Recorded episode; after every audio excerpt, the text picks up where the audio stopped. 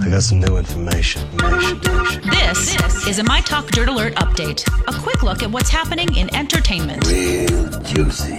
on My Talk. My Talk. Tell me something good. This Dirt Alert update is brought to you by the Learning House at Concordia University. Actress Margot Kidder's death has now been ruled a suicide by the Park County, Montana coroner, saying her death was caused by, quote, a self inflicted drug and alcohol overdose. At the time of her death in May, Kidder, Kidder's manager said she died peacefully in her sleep. And Kidder's daughter is now speaking up, saying she knew right away that her mother's death was a suicide and that she is relieved that the information is now public so her family doesn't have to hide anything. Oh, so sad. Yeah, yeah, filling in there. All right, Cher is officially releasing. Do it again.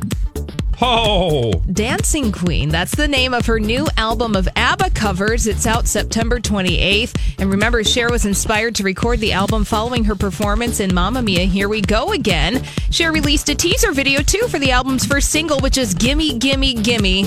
Oh, yeah. That was Okay, can out we last listen to night. Of course we can. Yes, we will find it. And then we We'll shall. do that. here I've got it. Yeah. Oh. We'll do it in the next segment. How about that? okay. And according to a new report, Kim Kardashian is the riskiest choice of ambassador for retail companies. The marketing research firm Spotted conducted uh, the report and says, "quote Even though Kim Kardashian supports over 22 charities and causes, she lacks consumer trust and is perceived risky among consumers." And Spotted calculates a celebrity's risk score by factoring in their past offensive behavior, political views, and public scandals, along with how long it took for the star to bounce back from poor PR and the probability that similar polarizing incidents will occur again. Yeah. Well, I mean, that all sounds get what you accurate. pay for.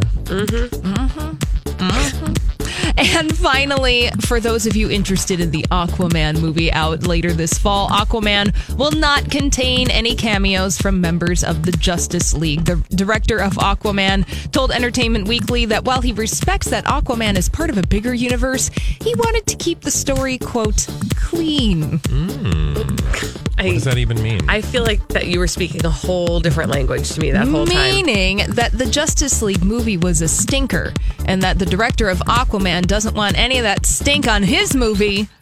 I thought it was kind of a cute play on, you know, a- aqua, like, you know, clean. No, okay, forget it. Aqua Like Queen? toothpaste? Yeah, kind of. Okay, sure. I like your I was digging interpretation. too deep.